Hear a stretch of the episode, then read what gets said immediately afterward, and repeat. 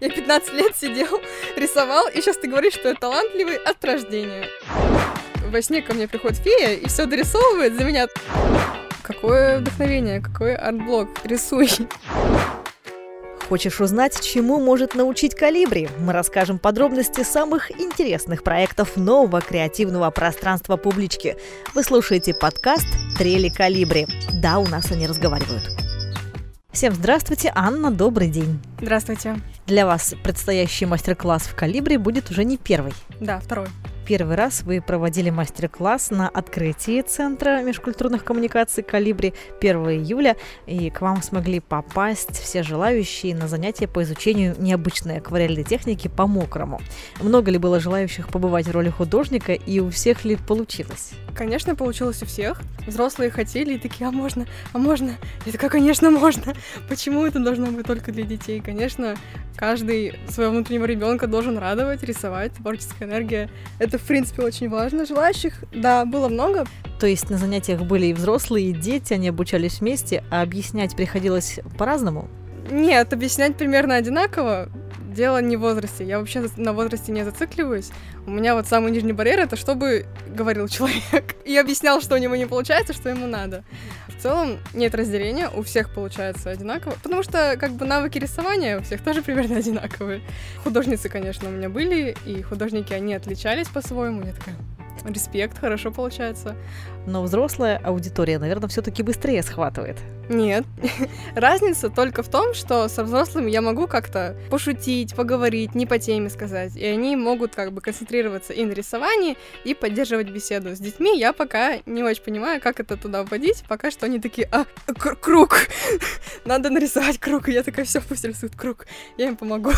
Детей лучше не отвлекать. Ну да, ну, как будто бы они просто проигнорируют все это дело. И, ну, вот обычно, что вот они заводят разговор, взрослые, я поддерживаю. И дети, они ну, не делают так просто. То есть они рисуют и все. И если разговаривать, то со своими сверстниками.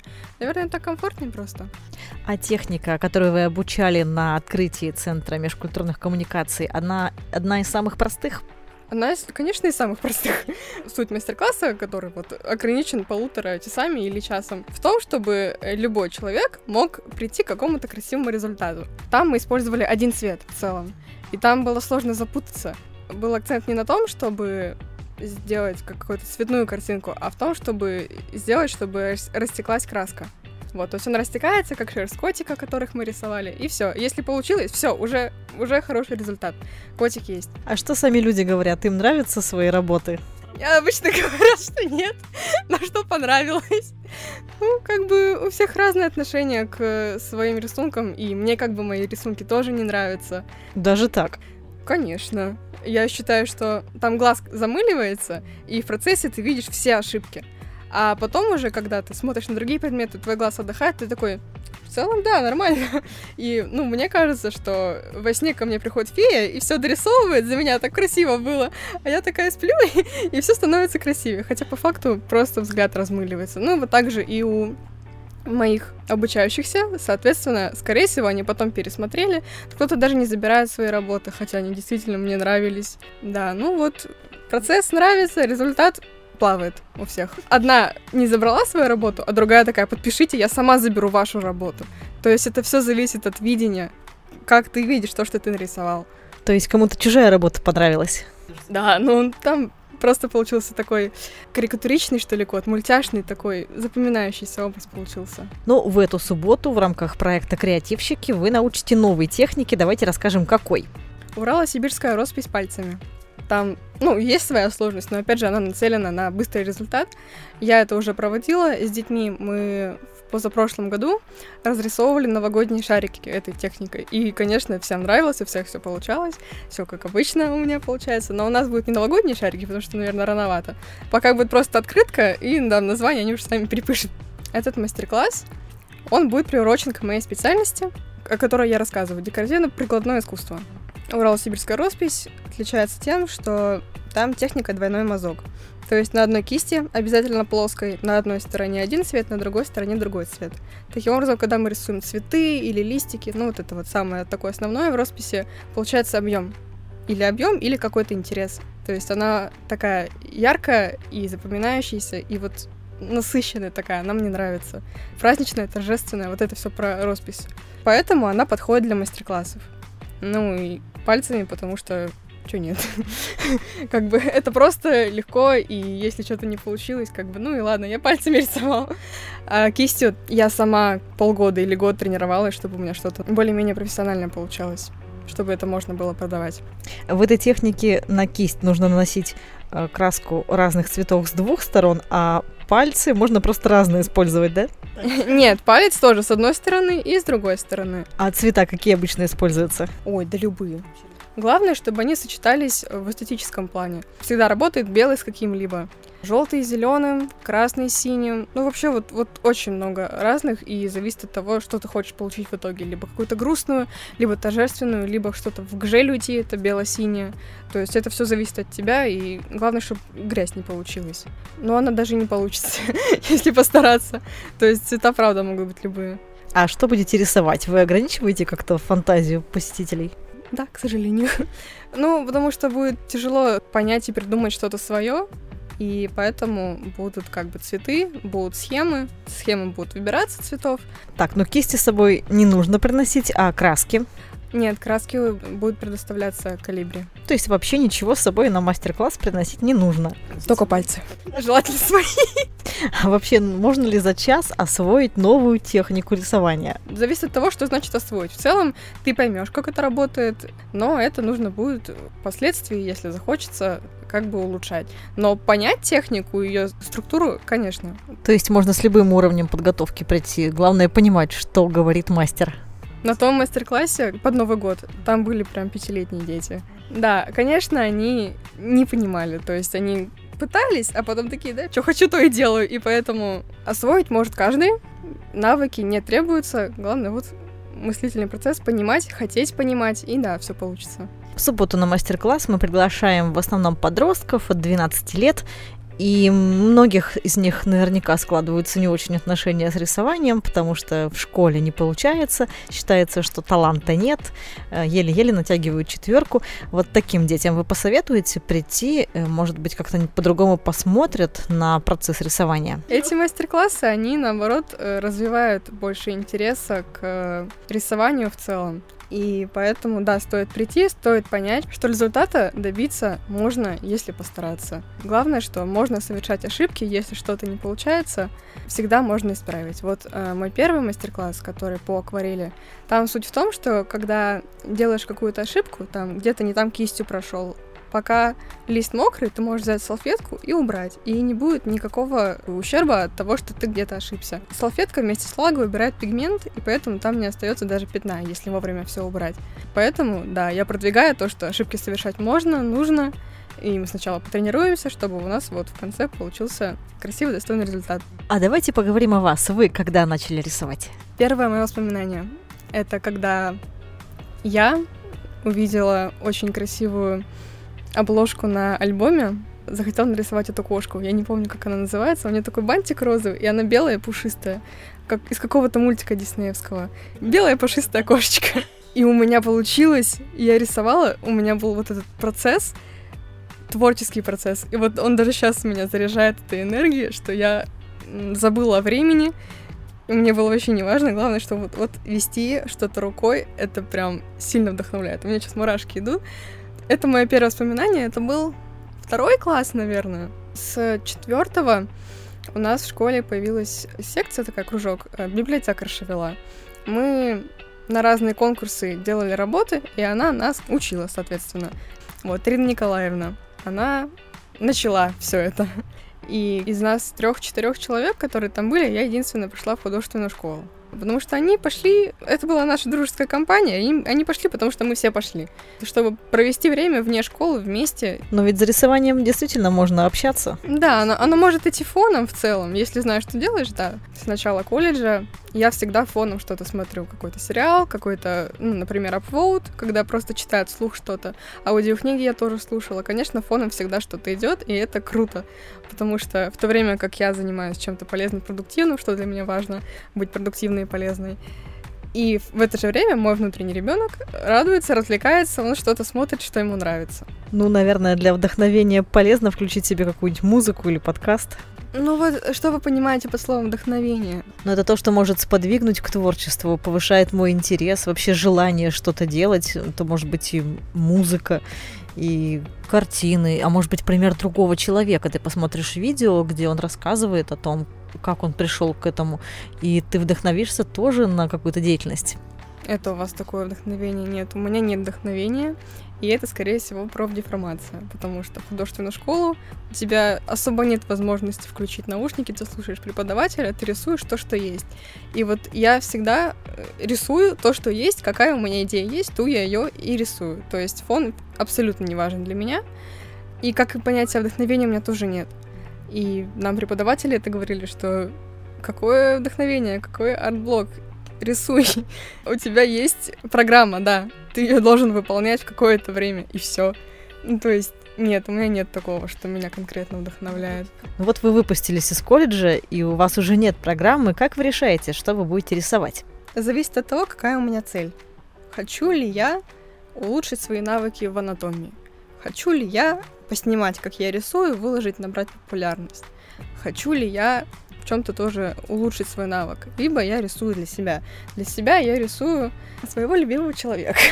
вот его я прям хочу рисовать, вне зависимости от того. Просто хочу рисую, потому что нравится внешность. Когда внешность нравится, в принципе, я ее рисую. Далее, вот если анатомию, я смотрю как бы референсы, смотрю обучающие уроки. Я тоже это смотрю, даже 8 лет.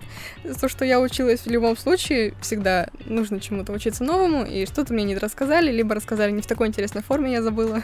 Дальше, если я снимаю, допустим, чтобы стать популярной, смотрю, что популярно, рисую.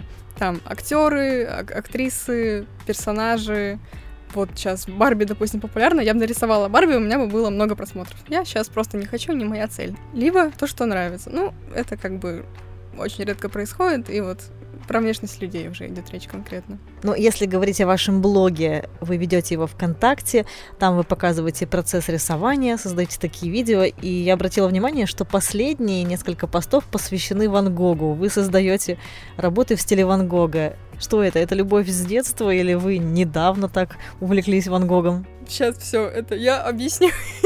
Нет, это не претензия, я думаю, что Ван Гога все любят. Я понимаю. Когда я изучала историю искусства, начнем с самого начала. Когда я изучала историю искусств, больше всего мне нравился импрессионизм, потому что есть реализм, часть какая-то, и это как бы оттуда из реализма вышло. Но есть и эмоции. Я вообще эмоциональный человек, я люблю эмоции, люблю их проживать, и когда человек это показывает на холсте, который не движется ничего, это у меня такое восхищение вызывает. И вот эта вот стилизация определенная идет, такая, что ее нельзя повторить. Ну, хоть я и пытаюсь постоянно копировать, копировать другое. Но вот суть в том, что вот самому это извлечь как-то, вот это прям меня восхищает, и мне кажется, что вот это вот главное в рисовании уметь что-то свое привнести в реальность. Ну, мне это не главное, нет, мне это нравится больше всего. Далее Ван Гог, просто популярный, думаю, и самый впечатлительный у него работа, самый впечатлительный, вот, наравне с Эдвардом Мунком и так далее, вот, запоминается, все, все его знают. Вот эти вот штрихи, конечно же, популярные, как «Звездные ночи». И поэтому вот я рисовала на пластинке последний раз, предпоследний раз, потому что там была черная гора на картине, и так как пластинка черная, я решила оставить текстуру пластинки. Мне просто показалось, что как идея это будет хорошо, что вот звездная ночь, а гору я не буду рисовать, в принципе, краской, чтобы оставить саму как бы суть пластинки. И это, мне кажется, просто хорошо выглядит как идея. А картину я рисую сейчас, это на заказ, это, это не я, это заказчик, заказчица моя. Она тоже любит импрессионизм, и мы смотрели очень много разных картин, и к чему-то даже приходили, но вот что-то чего-то не хватало, и в итоге я предложила вот эту вот вазу с розовыми розами, она называется. Наверное, она на французском или на итальянском лучше звучит, но вот на русском ваза с розовыми розами. Там даже нет розового, понимаете? Там желтый и голубой. Там нет розовых роз. Я думаю, это тоже с чем-то связано. Какой-то смысл в этом есть. Получается, копирую просто потому, что картинка заказчице понравилась. Ну и мне, конечно, нравится рисовать Ван Гога, это да, я его люблю. А вы не думали свои работы создавать в стиле Ван Гога, то есть на свои сюжеты? Нет, мне не хочется прям полностью уходить в любовь к нему, копирование. Мне говорили, что у меня есть свой стиль, я сама его не вижу, скорее всего, он есть, но, конечно, я не хочу становиться как бы просто ученицей Ван Гога и все, как бы это в рамки какие-то вносит. Сейчас я э, рисовала, если увидели часы, там был котик, он мультяшный, все, никакого Ван Гога. То есть нет, не хочу себя так ограничивать. А в каких стилях и жанрах вам больше всего нравится работать? Реализм, конечно же. Он для меня простой и понятный. Я вижу пропорции, рисую то, что есть, и мультяшных персонажей. И когда мы рисовали, допустим, в колледже декоративный натюрморт, было задание. Было задание сделать из дерева какую-то человеческую фигуру. Мне всегда это очень тяжело давалось. То есть стилизация, карикатуризм, вот это все для меня сложно, и пока что я не вижу надобности в том, чтобы это развивать. Конечно, я могу это, но пока не нужно. А можно ли за одно занятие, как вы, допустим, проводите мастер-класс по изучению акварельной техники по мокрому, вот также научить рисовать в стиле Ван Гога, как вы рисовали на пластинке? А, я проводила мастер-класс по картинке. Мы тоже просто копировали картинку, и я как бы этим руководила. Там был на переднем плане кот, который сидит на дереве. Он был черным, а на заднем плане была вот эта вот штука Ван Гога и город. Внизу тот же самый город, который есть на картине. Скажу, что это тяжело. Тяжело, и из-за того, что ну, люди начинали такие с энтузиазмом, а когда в процессе там появлялась грязь, потому что смешивалась краска, получался зеленый цвет из-за желтого и синего, соответственно. И они уже как бы такие погрустневшие глаза были, они такие, ничего не получается и так далее. И я чуть ли не каждому показывала, как сделать так, чтобы получились хотя бы примерно вот эти вот волны на небе, которые есть у Ван Гога. Но когда мы закончили, то есть последнее самое, это было нарисовать черное. То есть до этого было белое, и все это блекло. Когда внесли черное, самый последний слой, тогда все такие, о, как будто ожило, и уже многим понравилось то, что у них получилось. Но это как бы учитывая то, что я была, подсказывала, помогала структуру. И вот из-за того, что черный фон, конечно, он все вынес и на себя внимание много забрал, и уже как бы все заиграло, загармонизировалось, получилось да, у всех красивые картинки. Я в конце вообще такая бегала на улыбке, такая, да, у всех получилось, у всех так красиво, мне так нравится, мне так нравится. Им так не казалось, не знаю почему. мне очень понравилось. Просто вот так сесть и скопировать картинку, думаю, не получится с первого раза. Конечно, если сто раз скопировать получится, что-нибудь ты поймешь. Но вот так вот самому, думаю, нет. А вообще стиль каких художников вам близок? Есть те, которые нравятся. Я ими восхищаюсь, да. Ну вот, начиная с Ван Гога, конечно, наверное, Микеланджело, я про него документальный фильм смотрела. Ну, это просто как бы восхищает их уровень и вот как они это делают. Я когда прихожу в музей, допустим, я смотрю за каждым мазком, как он наложен, я такая, как вы это смешали, как вы это решили, что это надо сюда положить, и все такое, и это прям дыхание застывает. И это зависит, наверное, не от какого-то художника. Конкретно по стилю не думаю, что найду кого-то, кроме Ван Гога. А вот так вот, ну вот, Микеланджело, Леонардо да Винчи, соответственно, ну и так далее, Рафаэль. А на занятиях вы можете определить, что у человека есть талант, но он его не развивал? Вообще, в процессе и по любой работе я могу понять примерно, какой человек в принципе в жизни. То есть, допустим, мы нарисовали крест, чтобы понять, где центр. Кто-то рисует огромные круги, и я понимаю, ну вот, круги — это вот основа кота я понимаю, что голова уже не влезает. Слишком большой. Он должен быть поменьше. Кто-то вот такой вот сантиметровый кружочек делает. Я такая, их, наверное, обижают. Они не чувствуют как бы своей силы и так далее, что вот они застенчивые, они скромные, они рисуют маленькие круги. То есть это прям сильно связано. Да, было у меня такое, что вот он интересовался этим, я говорю, ты в художественной школе учишься? Нет, не учусь. Как так? Но его прям это заинтересовывало, он хотел как-то сделать лучше. Да, он понимал меня как бы лучше. Но он совершал ошибки так же, как и другие, но он хотел, чтобы было лучше. И вот это вот не про талант идет, а про желание, соответственно, трудиться и улучшаться. Ну, самого таланта, в принципе, для меня не существует потому что самое главное это нарабатывать, нарабатывать, нарабатывать, нарабатывать, и тогда тебе скажут, что ты талантливый. Ты такой, в смысле? Я 15 лет сидел, рисовал, и сейчас ты говоришь, что я талантливый от рождения. Ну вот, поэтому я вижу, да, э, у которых есть способности, но не считаю это за талант. А когда вы вообще решили начать преподавать? Да полгода назад. Я выпустилась. А, не, у меня же были мастер-классы полтора года назад. Э, я со своей одногруппницей учила игрушки рисовать.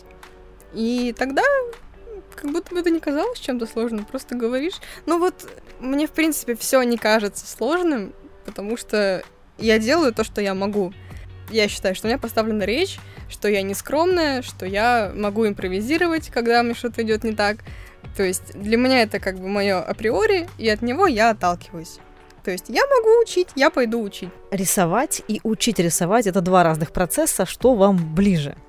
Не скажу. Они разные, это как синие и холодные. Почему ушло преподавание? Вот, вот эти два вопроса свяжем. Э, мне нравится общаться. Когда-то я была в российском движении школьников. Там были люди, постоянный движ, мы что-то там делали. Я была участником, я хотела быть тем, кто рассказывает, но в любом случае была самым активным участником. Мне нравилась энергия, мне нравилось общение, мы 12 часов были на ногах, никто не уставал. Я помню, у нас была смена 5 дней, и спали часов 10 вот за эти 5 дней все вместе. И мне нравятся люди, мне нравится с ними коммуницировать, и когда ты преподаватель, соответственно, ты профессионал, и тебя все слушают. все говорят, я понимаю, что я важна, потому что меня слушают, что я даю навыки, и у них получается. Это меня подкрепляет, и мне с этого лучше намного. После мастер-класса никогда не уставшая. А что больше наполняет вас? Рисование в одиночестве под музыку или общение? Общение, да. С детьми? Нет, нет, не обязательно. С детьми, ну, они веселые, я сама, во мне много ребенка. Ну, в целом, нет у меня предпочтений. Может быть, пока что. Мастер-класс совсем уже скоро, в эту субботу. Кого вы приглашаете, если еще, конечно, есть места? Всех. Конечно же, всех, кому хочется, кто хочет послушать о тонкостях того, как я училась, и, соответственно, стать немножко частью этой специальности. И рисование в целом. Приходите, в целом никаких ограничений у меня нет. Ну что ж, до встречи на мастер-классе. Да.